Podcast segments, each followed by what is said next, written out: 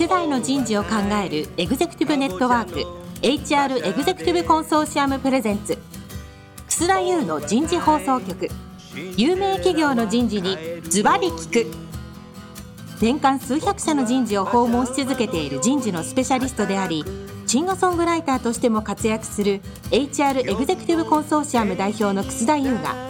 有名企業の人事や人事をサポートする専門家を招いて企業が抱える課題や実際の事例を紹介しながら解決策を模索していきます。この番組はビジネスコーチ株式会社をはじめ HR エグゼクティブコンソーシアム協賛企業各社の提供でお送りいたします。楠田優の人事放送局有名企業の人事にズバリ聞くパーソナリティの楠田です。皆さんこんにちは。4週にわたってお送りしているテーマ、アメリカ合衆国で人事のキャリアを作る。今日は最終回。えー、日米の人事の相違点になります。なお、今日から番組をですね、聞くんだっていう方は、ぜひ遡って1回目から聞いていただくとね、今日のところもなんかこう、聞きやすいんじゃないかなと思います。まあもちろん今日だけ聞いていただいても構わないし、今日聞いてから1回戻るのも構いませんので、まあ、人事放送局は過去の番組も聞けるんだということのご連絡でした。それでは、えー、早速ゲストの方をご紹介いたしましょう。ギャップインクグローバルコンペンセーションマネージャーの松浦克司さんです。松浦さん、今週もどうぞよろしくお願いします。よろしくお願いします。続きまして、スマートニュース株式会社人事グローバルヘッドの和田真二さんです。和田さん、最終回、今日どうぞよろしくお願いします。よろしくお願いします。さあ、お二人に日米の人事の相違点、まあ少し先週もね、お話ししてたかなと思うんだけど、もう松浦さんから行こうか。なんかも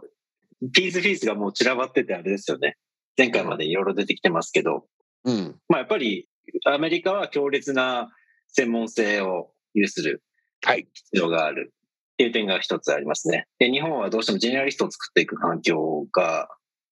あると。なのでそれはトップマネジメントに上がった場合には有効なんでしょうけれども、ほとんどの方がトップマネジメントに行けるわけじゃないと思うので、行かなかった場合には、えー、エクスパートという名がついた専門職っぽい感じになってしまうというのが、日本の人事のポイントかなと。えー、キャリアという点ではその部分が大きいかなと思います。で、それがなぜ起きているかというと、流動性が担保されていない。日本企業は人を排出する外に出してあげるっていうことが、外に出すことができないゆえに抱えなきゃいけない。で、それがお互いにおんぶになっているっていう感じが、日本企業の大きなネックなのかなというのは、えー、和田さんもおっしゃってましたけれども、あると思います。アメリカの場合は、社会全体でキャリアを作っていくことができる。なので、自分のキャリア形成、まあ、キャリア形成自体も日本企業の方ではほとんどされてないパターンが多いと思うんですけど、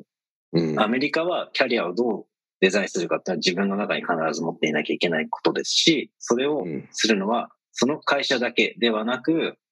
社外も含めたキャリアのデザインということはもう当たり前のように埋まってる皆さんの心の中にあるものなので、故に社内で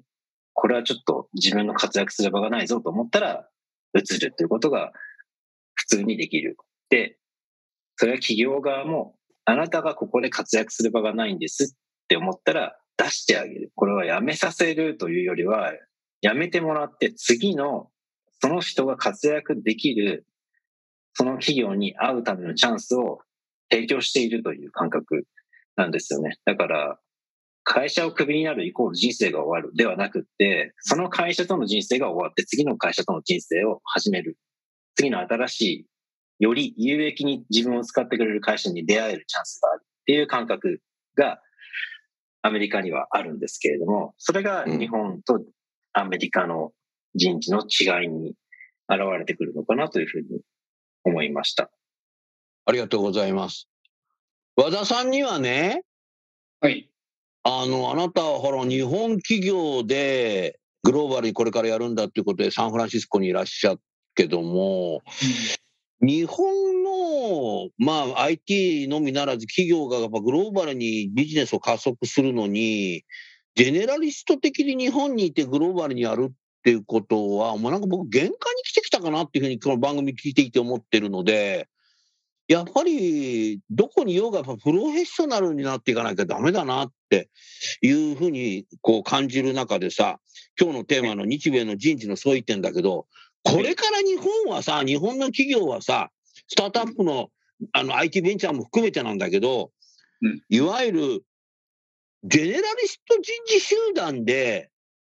人材マネジメントとしてなんかのプロとして勝てるかね？あの、ジェネラリストは悪いというわけではないんですね。多分、あの、例えばそれこそスタートアップの最初のステージだとか、うん、まあミッドステージ、レートステージぐらいまでもそうかもしれませんけど、やっぱりその会社の規模がそんな大企業ほどないので、一人一人の役割が大きいわけですよね。だから、ジェネラリストっていうのは必要なんですけど、それこそその、まあ、上場していってちょっとずつ規模が大きくなっていくっていう段階においては、当然マーケットに対するあるいはステークホルダーに対する説明責任というものが生じてしまうので、そのタイミングの中でどんどんこうぱりプロフェッショナル専門家集団にしていっていろんなものをこうなんかある種スタンダーダイズしながらっていうことが必要になってくるわけですよ。だから、まあ、初期の段階においては、まあ、ジェネラリストってすごく大事だとは思うんですけど、あの、あるところからやっぱり規模をどんどんこう拡大してスケールさせていくためには、うん、こう特にアメリカのシリコンバレーなんかにいるようなキワキワのですね、こう専門家をちゃんと集めて彼らの力を使って、短期間で高い成果を上げていくっていうことを目指した方がいいと思います。で、そこをちゃんと理解してないと、こうさっき松浦さんおっしゃったみたいに、そのまあプロフェッショナル集団なんですよね、HR って思っているよりも。で、日本だとなんかこう誰でもできるみたいな風に思われてる節もあるんですけど、えっと、そうではないっていうことをちゃんと理解してもらって、で、ちゃんとこう、ここぞというところでプロフェッショナル集団を組み上げていく、作り上げていくっていうマインドが大事です。で、草先生おっしゃったみたいに、その、それってじゃあ日本からジェネラリスト的な人を派遣してどうにかなるかっていうと、うんと、あんまりバリューは発揮できないかもしれません。だから最初の立ち上げとかですよ、リエゾンになってもらって、逐一報告ももらうっていう以上のことについては、やっぱりちゃんとこうチームを組んでやっていくっていうことが大事になってくるんじゃないかなと思います。うん、おっしゃる通りだね。せっかくだから、このテーマでさ、和田さんと松浦さんで少し議論に入ってほしいんだけど、何かベストな、ベターでもいいや。なんかテーマない？日米の人事の相違点で。いや、なんか逆になんか僕今までちょっと気になってて、なんかあたかもアメリカの方がいいみたいなトーンで話しちゃってきたんですけど、まあ日本の企業の人事にもいいとこあるんじゃないかなって、えー、逆にですよ、思ったりなんかもしてましたが、なんかこう、逆になんかこう、松浦さんとか、まあ僕もそうなんですけど、から見て、逆になんかこう、アメリカの人事こういうの弱いよね、みたいなのとかって。弱いよね面白い、うん、話してます。松浦さんどう？うん。あの、行き過ぎた効率化とか、まあ、これ一個挙げようと思った点の一つなんですけど、時間が有限であるっていうことの認識があるかないかっていうのはすごく日米差があると思うんですよ。で、というのは、まあ、労働時間8時間としましょう。基本的には日米そうなんですけど、で、8時間の中で何ができるかっていうのを、アメリカは結構当たり前のように考える。もしくは8時間以内にどう仕上げたらいいかっていうのをすごく考えるんですよね。うん、逆に、日本っていうのは、どうも8時間以上働いてもいい風潮の中での意思決定がなされてる気がする。お仕事をガンガン抱えていってもできないはずなのに、それでも抱える方っていっぱいいますよね。人事さんにも多いと思うんですけど、そこで取捨選択ができたり、リソースをどう配分していくかっていうところを、アメリカはすごくそのリソースというところにこだわる。ないしは早く終わること。ワークスマーターであることをすごく誇りに思う文化がありますね。で、うん、ワークハーダーはあんまりよろしくないというふうになるわけですよ。でも、日本の場合はワークハーダーがすごく大事なわけですよね。長時間労働するっていうことも一つかもしれないし、そこら辺のなんかポイントはちょっとこう、議論として面白いかなと思ったんですけれども。うん、なるほど。ワークスマートはね、ものすごくやっぱり意識はされてるんですけど、先日ちょっとどのデータソースだったか忘れちゃいましたけど、面白いデータを見て、なんか実は平均残業時間は今やアメリカの方が上だって聞きましたけど。え、そうなんだ。うん。なんか日本の要は平均残業時間も含めて労働時間がどんどん下がってきているみたいなデータもちょっとちゃんとデータソース申し上げられるとよかったんですけど、なんか公的な研究機関から出てるやつで見たことがありますね。で、多分ね、会社の文化にもよると思います。で、シリコンバレーだと、例えば私の周りは、まあ前職も含めてですけども、本当に24時間7日間働いてる人もいっぱいいるし、もう高度成長期の日本人ばりに働いてる人たちっていうのも結構知っているので、うん、あの会社ごとのその産業とかステージだとかによっても多少の違いはあるかなと思うんです。でもさっき松倉さんおっしゃったみたいにワークスマートってすごい大事で、こうなんかこう鉢巻き巻いて頑張るっていう、こう歯くしばって頑張るっていう美徳の部分はあんまりないんですよ。うん、ワークハードプラスワークスマートなんですけど、でもなんかこう頑張るっていうところに対して褒められるカルチャーはちょっと日本の方があるかなっていう感じはしますね。うん。なんかそこまあ違いですけどね。結果というところにフォーカスを置くのか、まあ結果もそうなんだけど頑張ってるねっていうところも結構ちょっと評価要素になるのか、みたいなところはもしかしたら違うかもしれない。うん、日本はね、行動変容という枠の中にね、頑張ってる姿ってのがあるんですよ。うん。あいつね、実績はね、達成しなかったけど、まあ、頑張ってるから、ちゃんと行動してるからいいんじゃねえの？みたいな。そうそうそう、そういうのですね。うん。アメリカある松浦さん、そういうの？ないんですよ、そういうのは。あの、基本的には成果と、えー、人柄かな。割と。うん、決まってるところはあるんですよ。人柄？って言い方が悪いな。えっ、ー、とね、プレゼンスキルというか、アピールする力というか。アピールだよな。アピールという人柄だよ。それ結構ね、あの、アメリカはあるんですよね。それは僕はアメリカの盲点の一つだと思っていて、要はグッドトーカーであると、聞き手は騙されやすいんですよ。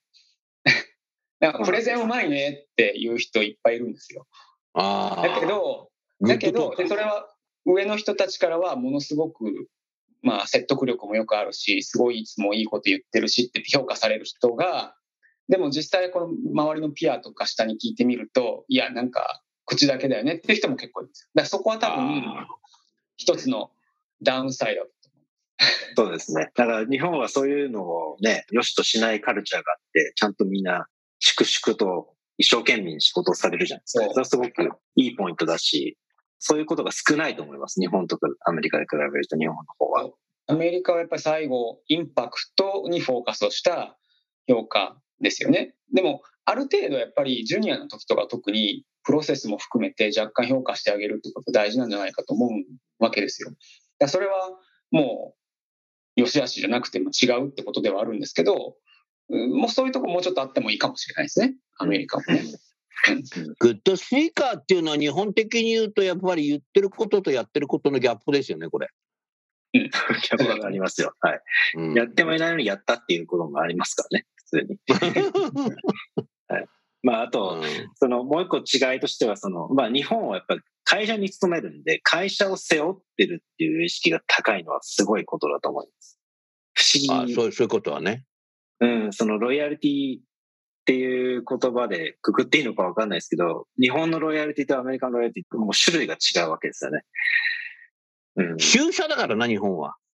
もう会社、そう、会社への帰属意識みたいなことをたまにアメリカあるんですかって聞かれますけど、そんなものはもうほぼゼロですよね。あの、まあ、好きか嫌いかはありますけど、日本人が描く帰属意識というものはもうゼロですね。うん。そこはなんか、日本はそういう意味でそこはなんか美しいなとは思います。行き過ぎたものはちょっとおかしいけど、美しさを感じるところでもありますね。うん、だから、だからそういう貴族意識っていうか、本当に心の底から会社のことを考えてるっていうのは、一部のやっぱりスタートアップのですね、ファウンダーとかと、その初期に入った人たちぐらいな感じで、もうその後に入ってきた人たちは、まあ、どっちかっていうと、その今勤めてる会社のブランドとかは好きで応援はしてるけど、それ以上のものはないっていう感じですよ。で、うん、まあ、あの、多分、日米で離婚率も違うように、我慢をしない国民性なので、ちょっとでもフラストがたまるとすぐやめちゃう環境でもありますよね。だそれに対して、あの、割と辛くても一緒に頑張って乗り越えようねっていうのは、日本の方がやりやすいと思います。だからそういう意味で言うとですよ、まあ人事の最大の目的って社員の全リソースと同じポイントに集めることじゃないですか。同じ方向にみんながベクトルを向いてれば、最大限の力が発揮できるとすればですよ。そういうことがしやすい環境に日本の企業の方があるんじゃないかというふうには思うんです。うん、だからそれがボトムアップであったり、中間管理職のそのディシジョンメイキングのしなさというか、しづらさというか、いろんな障害があるせいで、カルチャーとしては団体意識があるはずなのに、それをうまく全員が同じ方向に、かつ効率的に向かうっていうことができてないのがちょっと残念というか、やれるポテンシャルがすごくあるんじゃないかなというふうに、海外から見てるとなんか感じるんですよね。うん。うん、そこがなんかもうちょっとトップダウンがちゃんとこう言うべ出すべき時はちゃんと出すっていうのがもうちょっとあると逆に言うとですよそのさっき松浦さんが言ったその下地の部分はしっかりしてるのになんかそれがないから一つのなんかゴールに向かってわーってなりにくい部分もあるのかもしれません。もちろんうまくやってる企業もありますけど、はい、うん、なんかももうちょっとできるかなっていうところもいろいろありますね。だから結構その米国だとトップが変わると割とガラッとその組織も変わっちゃうしビジネスインパクトも変わりますよね。うん、で日本はどなんか割と誰がシニアマネジメントやってもあのあんまり変わらないみたいな傾向があるじゃないですか。変わる会社もあると思うんですけど傾向があります、うん、そこが多分今言った違いなんだろうなというふうには思いますね。うん、うん。だからアメリカの場合はやっぱトップが変わると相当変わるっていうのはまあよくね聞く話だけど前任の社長を引き継ぐだけの社長は少ないってことなのかね。前回の引き継ぎの話も含めて人事の引き継ぎじゃなくて社長の引き継ぎもちゃぶんだ違うんだろうね。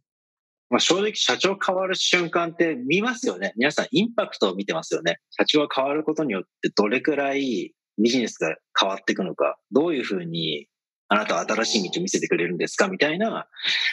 いうふうに皆さんは見ますね、市場は。それがやっぱプロの経営者なんだろうな。うん、日本のグローバルで活躍する CEO も、やっぱり世界で通用する人事じゃなくて、世界で通用する経営者っていうのもやっぱり他方で作っていかないと、日本難しいかもしれないね。だからそういう日本で世界で活躍する社長ができてくると、人事もあなたたちのような思考の人事に変わるかもしれないと思った。うん。だから今いないからあなたたちはあのアメリカにいるんだよ、きっと。うん、でも、スマートニュースなんか日本の社長自身は素晴らしいね。あありがとうございます。はい、あなたがサンフランシスコにいて、社長はで日本にいるんでしょ？今はそうですね。はい。なんだあなたにさ、ちゃんと渋谷区の本社にこっちに来なさいとか、こっちで働きなさい、日本に住みなさいっていうのはないんでしょ？あそれは基本的にはないですね。それがやっぱすごいな。面白い会社ですね。場所がたまたま東京なのか、サンフランシスコなのかというだけであって、まあ、基本的にはグローバルワンチームでやろうということにはなっているので。グローバルワンチーム、地球。はい。うん。すごいですね。いいアイディアですね。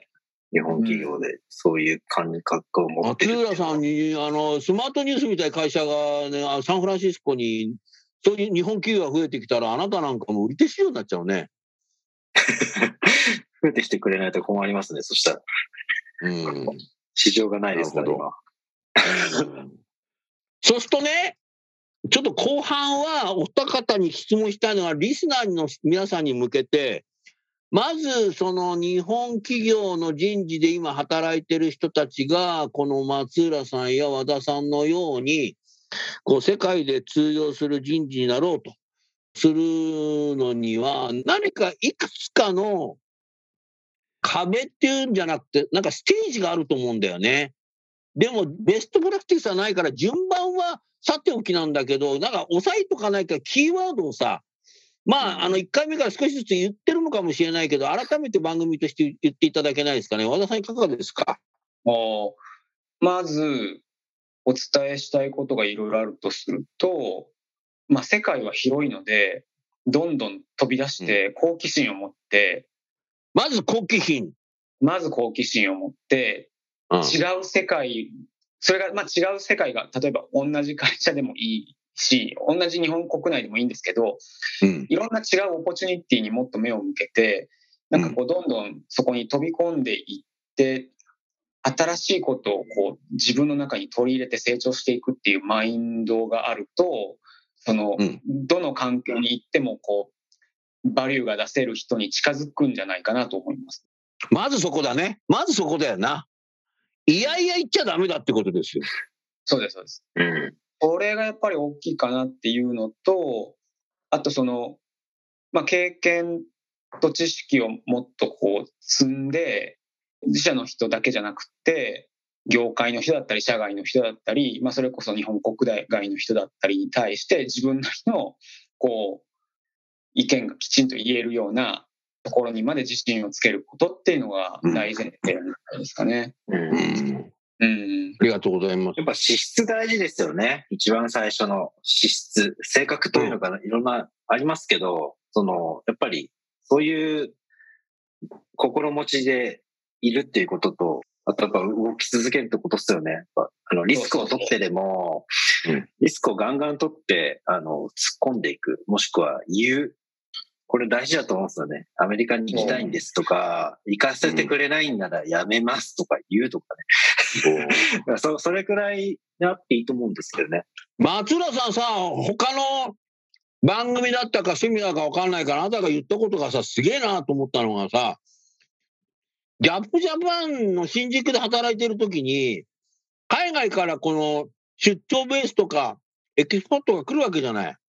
はい、で、その人がたとえ人事じゃなくても必ず廊下でも捕まえて、俺はこういう仕事してて、あの、サンフランシスコでポジションがあったら俺に行きたいからオファーくれよみたいな。あ、そうです、そうです。毎回やってました。自分はプレゼンテーションしてたじゃない。うん、もういつも。でもそれがやがてオファーが来たんだろ？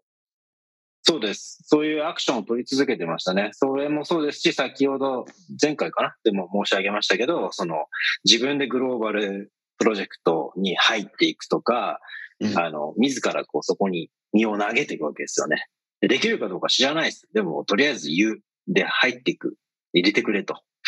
うん、言い続けるんですよね。それは大事だと思います。わからないけど、やっぱり、言ってくことによって相手が覚えててくれば何かあった時、活字でいいじゃんってなるよな。言わなかったら絶対活字には来ないよな。もうだから何人に言ったかも忘れるぐらい言い続けて、最終的にそのサンフランシスコポジションでゲットしましたって社内法が流れた時に、すごい数のメールもらいました。やっと来れんだね、みたいな。メールがすごいたくさんから来て、あ、この人にも言ってたんだっけな、みたいなところまでいっぱい来て、すごい数来たんです。まあ、それは何年もかけてずっとアクション取り続けてたんで、そこは、あの、アクションを取り続けるっていうのは大事だと思いますね。考えるよりも、今は、やっぱり動くことで物事は動くと思いますし、基本的にね、国際社会ってそんなもんです。動く、動いた方が大体勝つと思うんですよ。変化してる方が勝つんで。いや、この言うっていうのは本当大事ですよね。で、むしろ、あの、松浦さんの環境は、どっちかっていうと、海外に行くっていうのは難しい環境のはずなんですよ。うん、だってね、ギャップジャパンだから、ギャップの、まあ、日本のブランチであって、別にそこで取った社員をこうわざわざ本国に派遣するっていうモチベーションはもともとはないわけですから、そこに対してちゃんと自分から主張して、チャンスを勝ち得るっていう、やっぱこのそのチャンスを取っていくっていう、まあ、ある種のコンピテンシーみたいなやつがとっても大事だと思うんですね。で、翻って、むしろ日本の例えばあの大企業でグローバルないろんなところにロケーションを持っているような企業であれば、もっとやりやすいと思いますよ。あのやりやすいよな。やりやすいと思う。現地法人が世界中にあるからね。そうです、そうです。だから、まあ、さっき言ったことに足すならば、あのそのやりやすい環境に身を置いている方々は、積極的にさっきの松浦さん方式で自分でチャンスをものにして、一旦もう文化も言葉も全然違うような国に飛び出したら、もうそこで徹底的に違うものを吸収するんですよ。で、そこで、じゃあ自分がどれだけ通用するのかっていう中で、まあ、何回も打ちひしがれるといいと思うんですよね。で、ああ、ダメだな、みたいな中で、で、そこで、あの、もうやっぱりこの、この国合わないやって帰ってくる人と、そこでめきめきもうちょっと頑張ってなんとかするっていう人と、で、そこでちょっと別れてくるような気はしますけど、うん。でも行かないことに始まらないと思うので。うん。うん。あの、松浦さんさ、和田さんの言う通りだなと思ったんだけど、でも、ギャップみたい会社だと難しいっていう言葉があったけど、僕はね、和田さんね、はい。ギャップっていうのはね、ギャップのある人でもね、受け入れてくれるんですよ。どうこれ、松浦さん？あの、その、不必要なためがありましたね。ちょっとためがあった、俺。まさまさかの、まさかのギャグとは思わなかった。初めに。いやいや、ギャグじゃなくて、だって、ギャップってだって、そういうことだろ。マイノリティの人も、ワンチームでさ、LGBT だろうが何だろうが、そういうイベントすごいじゃない。はい、そうです。この会社は。あの、会社のカルチャーとしてはダイバーシティすごいありますよ。ただ、あの、本当に和田さんがあの代弁してくださって僕すごく嬉しいんですけど、本当に難しいですよ。あ確かに、あ、ギャップジャパンで行くってのは難しいよな。だから、ね、だけど日本の大企業であれば世界中に現地法人があるからそこの一つの人事のファンクションに自分は手を挙げていきたいんだぐらいの言うとあいつは変だなっていう時代じゃないので。うん、言った方がいいです。言わないんだったらいけるかどうか自己評価がダメだとしても、行きたいなら行った方がいいんですよ。で、他者が評価してくれるんで、そこは。じゃあさ、ちょっと次のクエスチョンでさ、和田さん、松浦さんの順で、さあ、アメリカに行くんだってなった時に、家族の協力っていうのは僕は重要だと思ってるんだけど、和田家ではいかがだったでしょうか？話せる範囲でいかお願いします。家族の協力、あまあ、そういう意味では、私はまあ2回アメリカに、まあ、日本とアメリカ行ったり来たりしていて、最初に行った時はまあ子供がいなかったわけですよね。で、まあ、妻も就職する前だったので、そこのハードルはなかったですね、私は。うん、2回目は ?2 回目も、まあ、ちょうど子供たちが小学生で連れていくにはいい時期なのかなということで、あの、特にハードルはなかったんですけれど、まあ、どっちかっていうと、うん、妻の両親とかの方ですね。また行っちゃうのっていう。ああ。孫がいなくなっちゃうわ、みたいな。そうです。で、行っちゃったらもうなかなか帰ってこないんじゃないのっていうことですね。で、行った後もいつ帰ってくるのという、その、まあ、コンスタントなプレッシャーというか。コンスタントなプレッシャー。で、はい。まあ、ね、心配かけた通り、まあ、コロナでなかなか帰れなくなり、まあ、その間に孫たちはどんどん大きくなってしまってっていうことが起きてしまったわけですけど、そうですね、うん、私はやっぱり、その配偶者というよりは、その、そっちの両親とか、周りの、まあ私の両親は、あの、そもそも地方出身なので、もうどこにいようが関係ないって感じなんですけど。なるほど。こっちの方でしたかね。うん。松倉さんは？あの、まあ、確かに私もその子供をね、孫の顔を見せられないっていうのはすごく辛いなっていうのはありますね。ただ、自分の場合は結婚するときに将来どこに住むかわかんないですけど、一緒になってくださいっていうプロポーズの一部でもあったんで、ねえ、ほら、現実になっちゃったねって言って驚かれてましたけど、うん、えっ、と、でも、彼女自身は準備が別にできたわけじゃないので、かつ仕事、育児を終えて再開させたばっかりだったので、えー、割とそういう意味では彼女のキャリアを潰してしまったり、かつ、うん、彼女は英語はうまく喋れるわけではなかったんで、当時。来た時にはすごく、あの、辛かったですね。だから、うん、あの、1年目、2年目はどちらかというと、アメリカの生活の基礎を築くっていう意味で、自分はもう上司にも確か言ったかな。えっ、ー、と、仕事に100%パフォーマンス発揮できないと思うって言ってありましたね。その、子供と妻が立ち上がってくれないと、自分のパフォーマンス発揮できないんで、うん、そこはちょっと申し訳ないけど目をつぶってっていうような言い方をして、割と彼女と子供たちのために時間を割くっていうことを意識的にやっていた年がありましたね。うん。ただ、そうですね。あの、まあ、回答としては、その家族の協力なしには間違いなく海外での仕事っていうのはうまくいかないですし、まあ、自分もギャップで海外の、あの、海外府に、アメリカからこちらに来る方、日本に来る方か、アメリカから日本に来る方のお世話とかもしてたんですけど、やっぱり、ああ、そっかそっか。え、家族が現地に馴染めないご家庭っていうのは、その本人、従業員本人のパフォーマンスもやっぱ落ちる傾向が多くてですね、まあそういう結果も出てるんですけど、うん、そういう、あの、ある調査機関によると。うん、それもやっぱ事実としてあったんで、やはり家族が現地で楽しく、あの、根を張って生きられるかっていうのはすごくポイントですよね。海外で、えー、うまくいくには。うん。違いないですね。なるほどね。はい。ありがとうございました。リスナーの皆さんいかがだったでしょうか？えー、30分かける4回、2時間、東京とですね、サンフランシスコと中継でつなぐ番組でした。なかなかね、和田さん、松浦さんね、こういうラジオ番組ってないみたいね。うん、もうね、これ230万人も聞いてんですよ。だから、メッセージ性すごかったと思うよ、この番組。国際番組。これこれをきっかけにね、日本の人事の人たちも少し世界で活躍しようっていうふうになる人たちがいっぱい出てくるかもしれないね。特にね、20代、30代はね、多いと思うね。うん、まあそういう形でさ、松浦さんも和田さんも、かなりこれ社会貢献番組だったんじゃないかなって、そんなふうに、えー、思います。今日ね、多分ね、和田さんの言ったこととか、松浦さんの言ったことってね、相当ね、メモ書いたと思うね。大体ね、300人ぐらい書いたんじゃないかな。って言うとね、それを聞いてね、あと200人ぐらい書くんだよね。で、それはね、リスナーの皆さんに言われるんですよ。楠田さんがなんかみんながメモ書いたって言うから私も書きましたとかつって。別に試験するわけじゃないんだけどさ。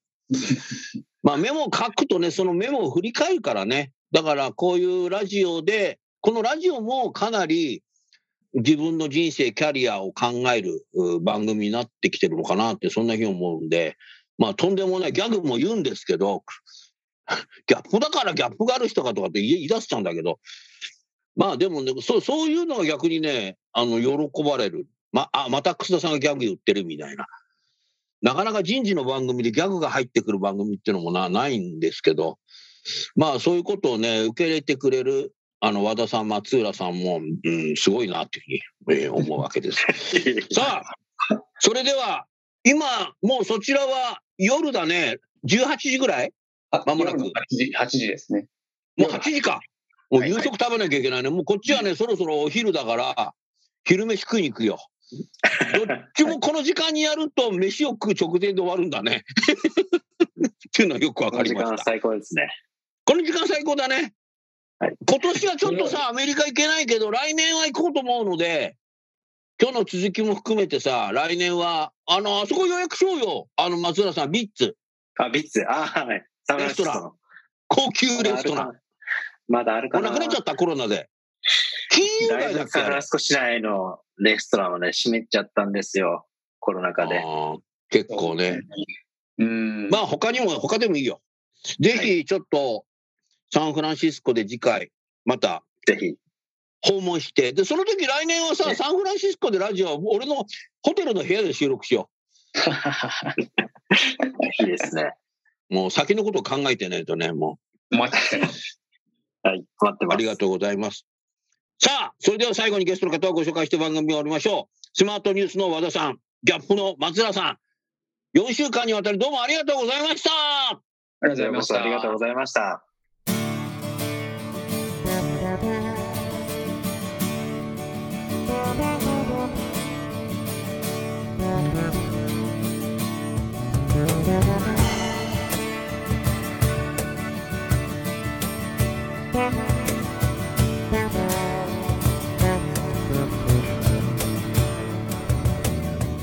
今日のお話はいかがでしたか？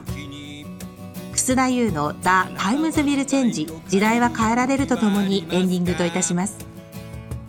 この番組は日本最大級の人事ポータルサイト HR プロのウェブサイトからもお聞きいただくことができます。HR エグゼクティブコンソーシアムでは月例勉強会や分科会などを通して人事エグゼクティブの方々の共通の人事課題に関する本音の議論の場を提供しています。ご興味がある方はぜひウェブサイトをご覧ください。この番組は人と組織の生産性を高めるビジネスコーチ株式会社 HR エグゼクティブコンソーシアム協賛企業各社の提供でお送りいたしました。楠田優の人事放送局有名企業の人事にズバリ聞くそれでは来週もお楽しみに。